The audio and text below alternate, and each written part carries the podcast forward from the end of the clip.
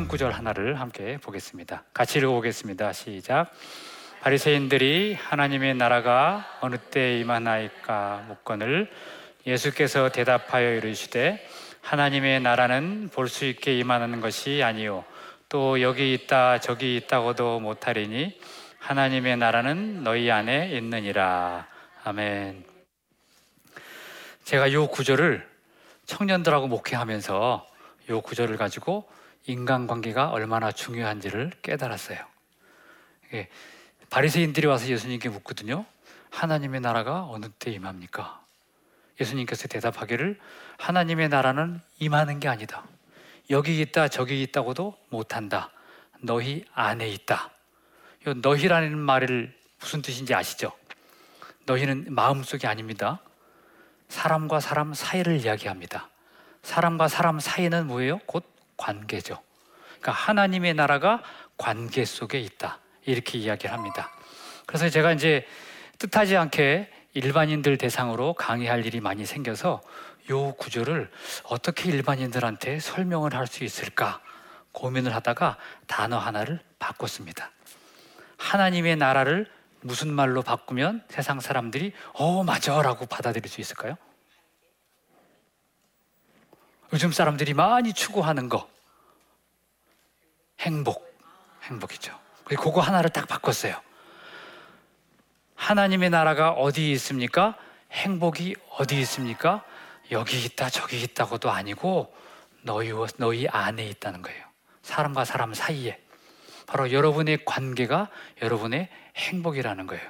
그래서 이 시간에는 행복에 대해서 함께 이야기를 나눠보도록 하겠습니다.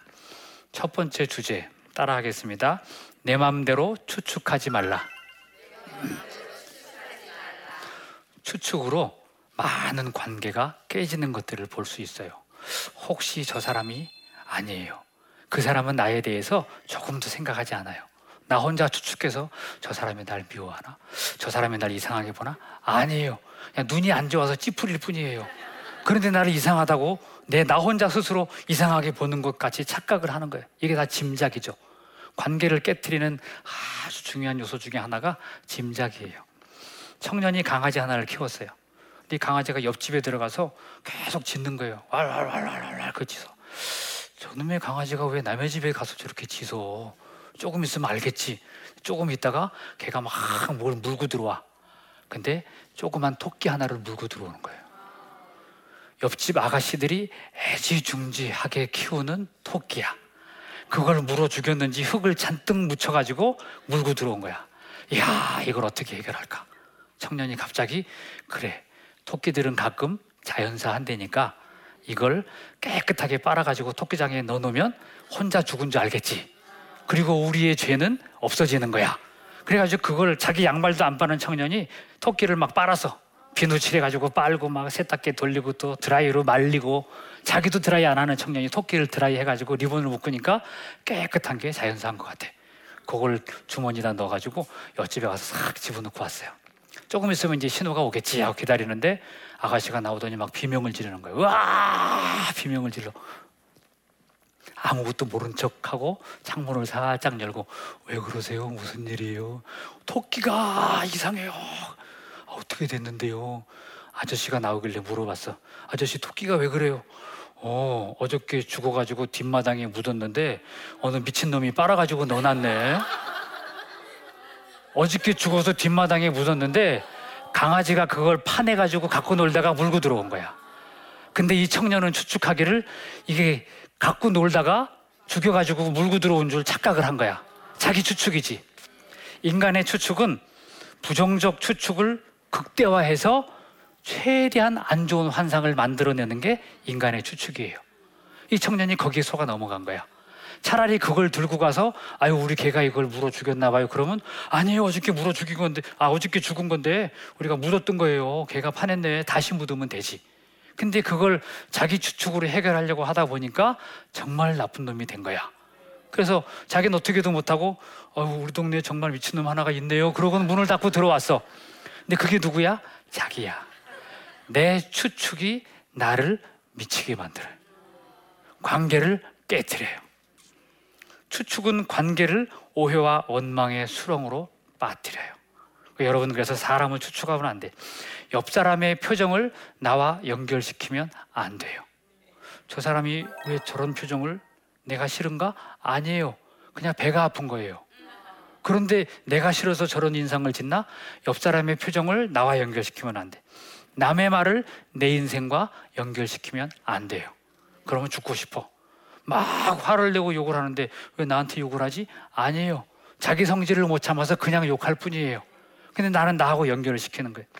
세상의 모든 존재는 추측의 대상이 아닌 소통의 대상이에요. 그래서 사람을 볼 때 저 사람 혹시 아니에요. 물어봐야 돼. 찾아가서 지금 어디 아프세요?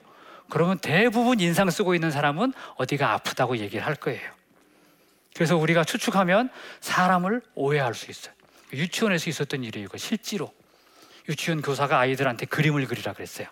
자기가 좋아하는 그림을 그리세요. 그러니까 애들이 네 그러고는 이제 장난감도 그리고 엄마도 그리고 아빠도 그리고 막 산도 그리고 꽃도 그리고 그림을 그려서 그 중에 한 아이가 까만색 크레파스를 딱 잡더니 도화지를 새까맣게 칠하는 거야.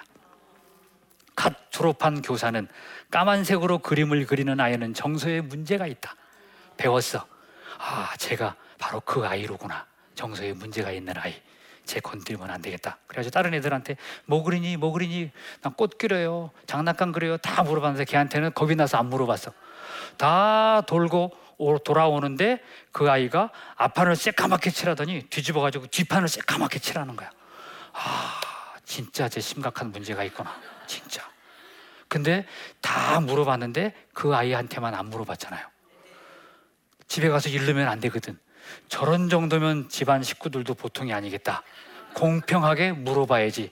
너 뭘 그리니? 그러니까 땀을 뻘뻘 흘리면서 막 까맣게 칠하던 아이가 고개를 확 돌리고 대답을 하더래. 김 그래요, 김. 이 아이는 김을 제일 좋아해. 너무 김이 좋아. 제일 좋아하는 거 김 앞뒤가 새카마니까 앞에 새카맣게.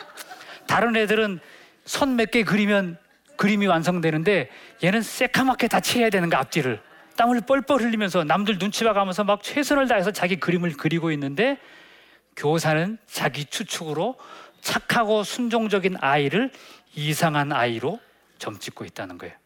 우리의 추측이 그렇게 관계를 무너뜨려요. 만약 이 교사가 그 아이한테 물어보지 않았으면 그 아이는 그 유치원을 졸업할 때까지 이상한 아이로 낙인 찍히는 거예요. 대부분의 인간 관계는요, 우리의 추측으로 망쳐요. 그래서 사람을 추측하면 안 돼. 추측은 현실적인 관계를 망상 속에 빠뜨려요. 그래서 추측으로 행동하기 전에 물어봐야 돼. 두 번째, 따라 하겠습니다. 사람이라면 미소 지으라. 네.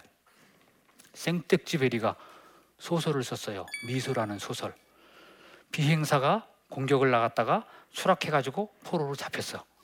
근데 그쪽에서는 포로로 잡힌 사람 중에 하나를 사형을 시켜가지고 저쪽에서 공격을 못하게 하자. 사형 언도를 내렸어. 그 다음날 죽어야 돼. 그 다음에 죽게 생겨. 포로로 잡히면 포로 교환 대상 중에 1호가 비행사예요. 제일 비싸거든. 비행사는 국가의 재산이에요. 근데 당연히 나는 조종사니까 이제 석방이 되겠지 했는데 사형 언도를 받고 내일 죽을 상황이 된 거야. 그러니까 이 사람이 야, 내일 죽다니. 그러고는 이제 감옥에 갇혀 있는데 간수 한 사람이 지나가다가 이 사형수하고 눈이 마주쳤어요. 사형수하고는 눈이 마주치면 안 된대요. 그 눈에서는 보통 사람이 보통 사람이 내보내지 않는 절망감, 슬픔, 원망 그런 게 나온대. 한 번 보면 잊어먹을 수가 없대. 또 하나 원칙은 사형수와 눈이 마주치면 먼저 눈길을 외면하면 안 된대. 그러면 또 열이 받는데요. 근데 이 간수가 딱 눈이 마주쳤으니까 외면하지도 못하고 바라보고 있는데 사형수가 웃더래. 웃으면서 인사를 하더래. 죽을 사람이. 근데 그 미소에 끌려서 자작 가까이 가서 얘기를 했어요. 이래서 쭉 얘기를 하면서 우리 아이는 어떻고 우리 부인은 어떻고 부모님이 고향에 살아계시고 너무 안타까운 거야. 내일 죽어야 될 사람하고 대화를 하면서 그래서 미안합니다. 이제 대화 끝내 끝내고 돌아서서 갔어요. 한밤중이 됐는데 사형수가 내일 죽을 사람이니까 야 잠도 안 오고 내일 살 사람이라야 잠자서 에너지를 보충하지. 죽을 사람은 잠도 의미가 없는 거예요. 하늘을 보고 있는데 조용히 누가 이제 교도소 자기 감방 있는 쪽으로 걸어오더래. 밤에 아무도 모를 때 사형을 시키려나 보다 기다리는데 낮에 왔던 그 간수야. 조용히 하라고. 입을 닫고 날 따라오라고. 데리고는 골목 골목 골목을 해서 교도소 뒷문으로 가더니 문을 열고는 저쪽 산을 넘어서 밤새도록 달리면 당신 고향에 도착합니다. 가시오. 그리고 그 다음 날부터 간수도 흔적도 없이 사라졌더라. 이게 이제 생텍쥐베리가 쓴 미소라는 소설이에요. 근데 왜 생텍쥐베리가 미소라는 제목을 썼을까요? 내일 죽을 사람도 오늘 미소 지으면 살 수 있다는 거예요. 생텍쥐베리가 그 얘기를 하고 싶었어. 미소가 죽을 사람을 살린다는 거예요. 그래서 중국 속담에 미소 짓지 못하는 사람은 결코 장사를 하지 마라. 장사 안 되는 집은 안 웃는 집이에요. 웬만하면 그 집이 안 가. 조금 비싸도 친절한 집에 가. 사람들이. 똑똑한 사람들이 중국 사람들이. 마찬가지 인생도 미소 짓지 않는 인생은 슬픔만 남아요. 미소는 사람을 불러들이는 초청장이에요. 여러분 길거리에 서서 테스트를 해보세요. 제가 궁금한 거 있으면 제가 테스트 해본다 그랬잖아요. 사거리에 서가지고 제가 이렇게 싹 미소를 지으면서 서 있어 봤어요. 그랬더니 한 10분 안에 3명 정도가 길을 물어보더라고. 와서. 그리고 한 10분 정도를 인상을 팍 쓰고 있었어. 막 화난 것처럼 사람이 다가오면 인상 쓴 얼굴을 이렇게 보여줬어. 그랬더니 오다가 다 가더라고. 미소가 사람을 불러들여요. 사람을 만나면 웃어야 돼. 사람이라면 미소 지으라. 내가 사람이면 웃어야 되고 내 앞에 사람이 있다면 웃어야 돼요. 이게 사명이에요. 특히 성도라면 만나는 모든 사람을 향해서 미소를 지을 수 있어야 돼. 왜? 내가 하나님의 은혜를 받은 사람이거든요. 사람을 향해서 웃지 않으면 무엇을 향해서 웃겠습니까? 그래서 우리는 내가 미소 짓기로 결정하면 아무리 살기 힘든 상황일지라도 그곳에서 미소 지으면서 주변 사람들에게 밝은 분위기를 만들어 줄 수 있다는 거죠. 한 목사님이 실제로 겪은 얘기예요. 목사님이 사고가 나서 입원하셨는데 너무 몸이 아파가지고 진통제를 놔달라고 계속 간호사를 불러서 한 30분, 1시간마다 계속 진통제 놔주려고. 근데 이제 한 번도 또 통증이 시작되는 것 같아서 간호사를 부르는 배를 누르고 이제 아예 이제 딱 오면 엉덩이 주사를 놔주니까 엉덩이를 딱 내리고 돌아서서 딱 누웠어. 문 여는 소리가 났어. 빨리 주사 놔줘요. 아파요. 주사를 안 놔. 아, 빨리 놔달래니까 주사를 안 놔. 무슨 상황인가 하고 돌아서서 봤더니 젊은 여집사님이 목사님 문병을 와 있어. 목사님 엉덩이를 보고 있는 거야. 얼굴이 빨개져가지고 그 무안해가지고 목사님이 엉덩이를 얼른 올리고 아유 여기까지 와줘서 감사하다고 고맙다고 그냥 확 인사치레하고 기도해서 보냈어. 간 다음에 그 상황을 기억하면서 목사님이 너무 우스운 거야. 웃음이 나와서 웃음을 참지 못해가지고 자기 손으로 입을 막고 막 베개로 입을 틀어 막고 한참을 웃다 보니까 두 시간이 지났어. 진통제를 한 시간마다 맞던 목사님이 두 시간이 지나도록 통증을 이긴 거야. 야, 이게 어떻게 된 거야? 그래가지고 찾아봤대. 내가 두 시간 동안 어떻게 해서 진통제를 안 맞고 버텼나? 웃으면 사람의 머릿속에서 NK 세포가 이게 생성이 돼요. NK8이라는 엔돌핀. 그 엔돌핀이 한 번 웃을 때 나오는 게 200만 원어치래요. 그 200만 원어치를 계속 만들어내고 있었던 거야. 그러니까 진통제를 안 맞아도 몸이 안 아픈 거야. 여러분 한 번 웃으면 인생이 그 순간 정상으로 회복이 됩니다. 감기 든 사람도 갑자기 막 웃을 일이 생기면 한참 웃고 나잖아요. 막힌 게 뚫어지고 정상으로 회복이 돼요. 그래서 뭐 사람들이 긴장이 풀어져서 그렇다 그러는데 아니에요. 엔돌핀 생성되면 그렇게 되는 거예요. 그래서 즐거워서 웃는 것이 아니라 웃으면 즐거워져요. 사람의 머리가 이 엔돌핀을 언제 만드느냐? 웃을 때 만드는데 사람의 머리가 똑똑한 것 같아도 막 일부러 웃는 거하고 진짜 우스워서 웃는 거하고 구분을 못한대. 사람의 머리가. 그러니까 그냥 몸이 건강해지려면 막 웃으면 돼 그냥 막 그냥 미친 사람처럼 혼자 막 웃어. 막. 그러면 우리의 뇌는 아 이 사람이 지금 웃고 있구나 엔돌핀 만들어라 엔돌핀 그래서 엔돌핀을 막 만들어내는 거예요. 여러분 살다가 관계 속에서 갈등이 생겨서 힘들고 아프고 괴로운 일이 생기면 그냥 기도하러 왔다가 혼자 막 웃으세요. 아, 처음엔 안 되는데 연습하면 돼요. 그러면 우리의 인생이 우리의 삶을 행복하게 해요. 인생을 행복하게 만드는 건 미소인데 인생을 불행하게 만드는 건 굳은 얼굴이에요. 성경 구절 하나를 제가 읽어 드리겠습니다. 악인은 그 얼굴을 굳게 하나 정직한 자는 그 행위를 삼가느니라. 여기서 얼굴을 굳게 하는 것의 반대는 웃는 거거든요. 성경은 분명히 얘기하고 있어요. 악인은 그 얼굴을 굳게 한다. 옛날에 한국 사람들은 전통적으로 유교 사상이 있어서 근엄한 거 좋아하잖아요. 근데 성경에서는 악인이라고 얘기하고 있어요. 얼굴이 굳은 건 악인이에요. 잘 웃는 사람은 선한 사람이에요.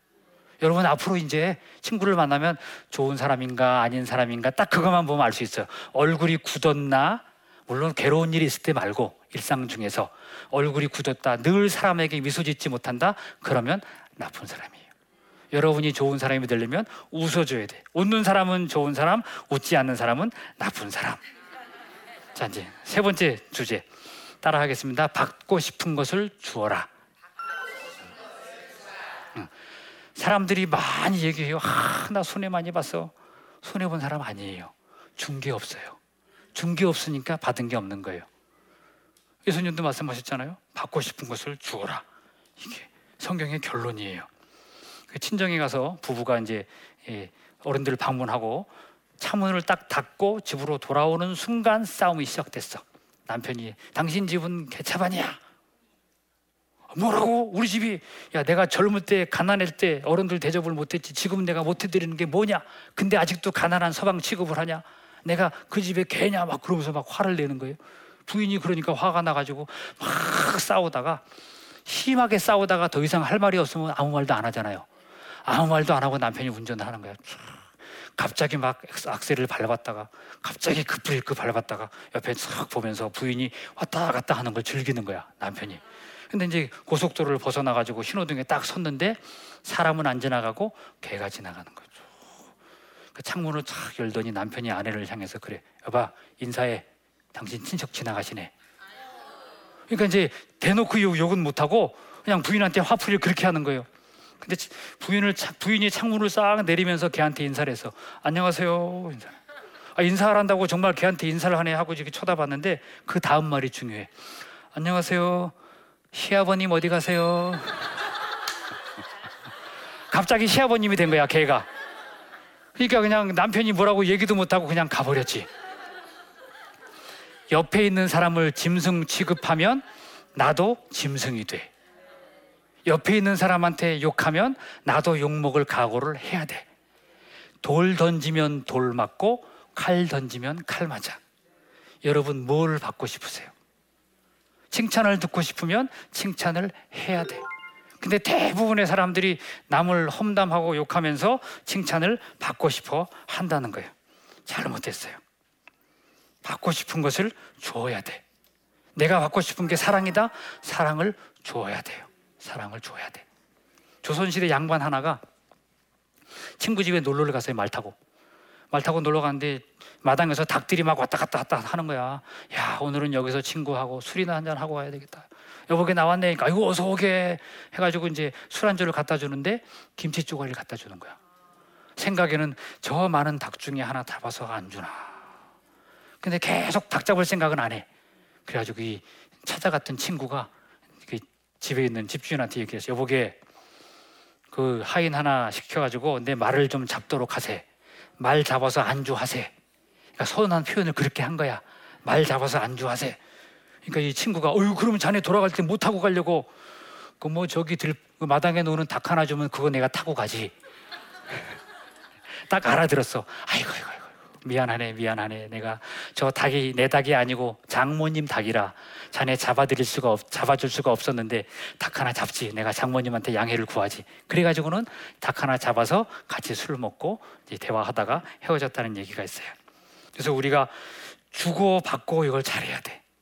받고 싶은 걸 줘야 되는 거예요. 이제 우리 목화가 어떻게 들어왔는지 아시죠? 목화. 문익점. 저희 외할머니가 문씨예요. 자기 자, 조상 자랑을 늘 저한테 하셨어. 우리 조상이 목화를 가지고 왔다. 네, 그래. 근데 그 문익점이 중국에서 목화씨를 가져올 때 10개를 가져왔다 그랬잖아요. 다섯 개를 자기가 심었어. 그런데 다섯 개가 다 죽었어. 싹이 안 났어. 그리고 다섯 개를 장인어른을 줬어요.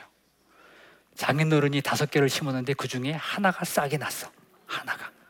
그게 지금 한국에 목화가 퍼지게 된 계기가 됐어요. 내가 가진 거 말고 남에게 준 한 개가 결실을 맺어서 한국의 목화가 퍼지게 됐어요. 여러분이 가지고 있는 것 중에 내가 가지고 있는 것보다 남에게 준 것만 정말 여러분의 것으로 남게 됩니다. 그래서 우리 인간 관계는 주고받고요. 주고받고, 주고받고, 주고받고. 그래서 인간 관계를 잘 만들어가는 비법 오늘 세 가지를 말씀드렸습니다. 첫 번째, 내 마음대로 추측하지 말라. 추측이 관계를 깨뜨려. 두 번째, 사람이라면 미소 지으라. 웃는 게 웃어도 되고 안 웃어도 되는 게 아니에요. 무조건 웃어야 되는 거예요. 내 삶을 위해서, 우리의 삶을 위해서. 그 다음에 받고 싶은 것을 주라. 내가 받고 싶은 게 칭찬이면 칭찬을 주면 돼요. 이렇게 관계의 법칙들이 있습니다.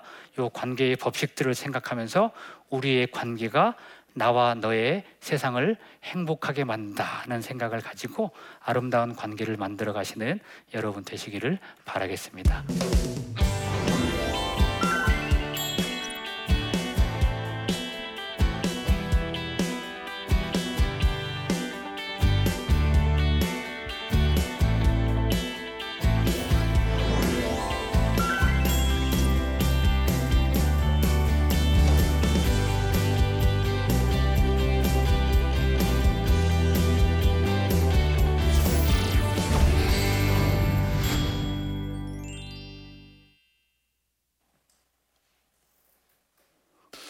직장 상사 중 한 분이 독불 장군 같은 유형이라 고집도 엄청 세고 아랫사람들의 의견과 사생활은 거의 무시합니다.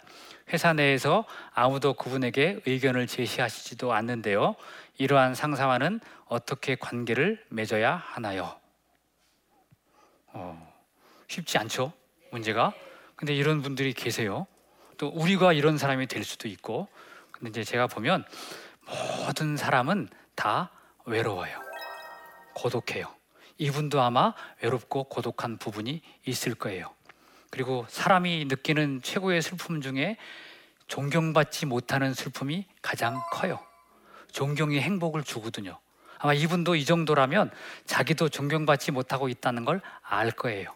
다만 업무를 위해서 일 진행을 위해서 직원들을 훈계해야 되니까 이런 상황을 만들어낼 수밖에 없는 것 같아요. 제가 생각하기에는 이분의 아픔이 뭔지를 좀 찾아서 그분의 아픔을 치료해 주면 원만한 관계가 만들어지지 않을까 그렇게 생각을 하고 그리고 이분에게 꼭 상사에게 꼭 필요한 직원이 되면 아마 상사분께서 더 친절하게 가까이 다가오지 않을까 그런 생각을 해봅니다. 두 번째 질문 또 한번 읽어보도록 하겠습니다. 제가 읽겠습니다. 아이 때문에 엄마들 모임에 종종 참석하면서 정보를 교환해야 하는 일들이 점점 많아지더라고요. 아이 때문에 참석은 하지만 화려한 외모와 말빨이 센 엄마들 사이에서 늘 기가 죽게 됩니다. 성향이 다른 엄마들과의 관계가 참 어려운데 목사님의 조언을 부탁드립니다. 말빨이 센 사람들 참 많아요. 표현을 그렇게 하셨네. 말빨이 센 사람들 많아요. 근데 이 센 사람들한테 세게 나가면 어떻게 될까요? 어, 부딪히게 돼요. 부딪히면 무조건 상처예요. 센 사람도 사실은 집에 가면 약할 수 있어요. 그리고 센 사람의 내부는 더 약할 수 있어요. 그래서 제가 생각하기에는 센 엄마들 사이에서 기죽지 않을 만큼 자기 자아관을 확립하는 거 일단 그게 필요해요. 세다 그래서 잘하는 건 아니거든요. 그리고 센 사람에도 센 사람에게도 친구가 필요해요. 여러분 톱니바퀴가 돌아갈 때 두 개가 돌아가면 어떻게 돌아가요? 같은 방향으로 돌아가요? 다른 방향으로 돌아가요? 다른 방향으로 돌아가요. 이 다른 방향으로 돌아가는 게 있어야 세상이 굴러가는 거예요. 센 사람에게는 부드러운 사람이 필요해요. 지금 이 질문을 한 엄마가 이 센 엄마들한테 꼭 필요한 사람이에요. 부드럽게 같이 돌아갈 수 있는 윤활유 같은 역할을 할 수 있는 분이에요. 조용히 자기의 자리를 지키면서 세게 이야기하는 사람의 이야기를 다 들어주면 결국 할 말 다 하면 사람은 부드러워집니다. 그때 다는 아니더라도 한두 엄마를 친하게 사귀면서 그 엄마를 통해서 관계의 통로를 만들어가면 아마 좀 쉽게 아이 엄마들과 교제를 나눌 수 있지 않을까 그렇게 생각을 해봅니다. 강의를 들어주셔서 참 감사합니다. 행복은 관계 속에 있습니다. 멀리 있지 않습니다. 행복은 여러분의 관계 속에 있기 때문에 그 관계를 어떻게 잘 갖고 가느냐가 우리의 남은 인생의 수준을 결정합니다. 그래서 오늘부터 함부로 말 던지지 말고 다른 사람들에게 이 관계를 함께 아름답게 만들어 갑시다 라는 마음으로 내 앞에 있는 사람을 소중히 여기며 살아가는 여러분 되시기를 바라겠습니다. 강의를 들어주셔서 감사합니다.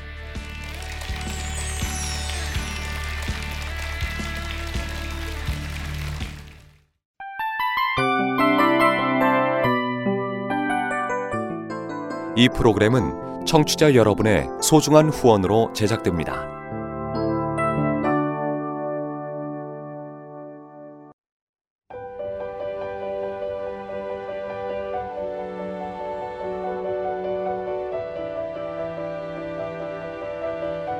세상에는 수많은 교회들이 있지만 더 깊이 있는 말씀 강해를 찾기 위해 크기로만 교회를 선정하지 않습니다.